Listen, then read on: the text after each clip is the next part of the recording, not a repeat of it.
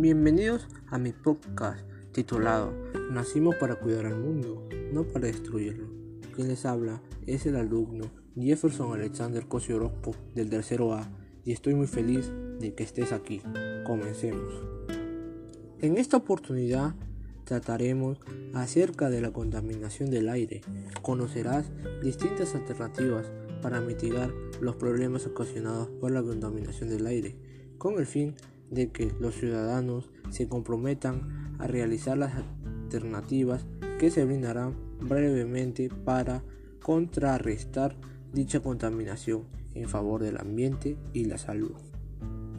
Debemos entender que la contaminación atmosférica es la presencia en el aire de materias o formas de energía que implican riesgo, daño o molestia grave para las personas y seres de la naturaleza popular, así como que puedan atacar a distintos materiales, reducir la visibilidad o producir olores desagradables y enfermedades. Las principales causas de la contaminación del aire están relacionadas con la quema de combustibles fósiles como el carbón, el petróleo y el gas. La combustión de estas materias primas se produce principalmente en los procesos o en el funcionamiento de los sectores industriales y del transporte por carretera. Según la Organización Mundial de la Salud, OMS, la contaminación atmosférica urbana aumenta el riesgo de padecer enfermedades respiratorias agudas como la neumonía y crónicas como el cáncer del pulmón y las enfermedades cardiovasculares. La contaminación del aire es el principal riesgo ambiental para la salud pública en las Américas. En todo el mundo, cerca de 7 millones de muertes prematuras fueron atribuibles a la contaminación del aire ambiental en 2016.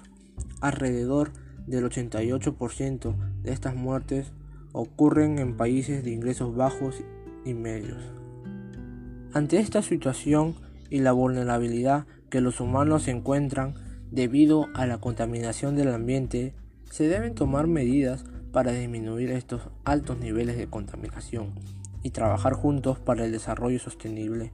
Ahora pasaré a proponer algunas acciones para contrarrestar la contaminación del aire. 1. No quemes los residuos sólidos, pues generan gases tóxicos. 2. Debemos trasladarnos en bicicletas o caminar. Número 3. En la agricultura se debe promover el uso de pesticidas y fertilizantes que sean amigables con el medio ambiente. Número 4. Consumir alimentos orgánicos y por último, reducir el consumo de electricidad. En fin, debemos tomar conciencia que la contaminación del aire que respiramos ya no es un problema ajeno a nuestra vida. Por lo tanto, debemos comprometernos a tomar las medidas necesarias, empezando en nuestras casas hasta en toda la comunidad para poder revertir esta situación. Juntos podremos contrarrestar la contaminación del aire. Eso fue todo, muchas gracias.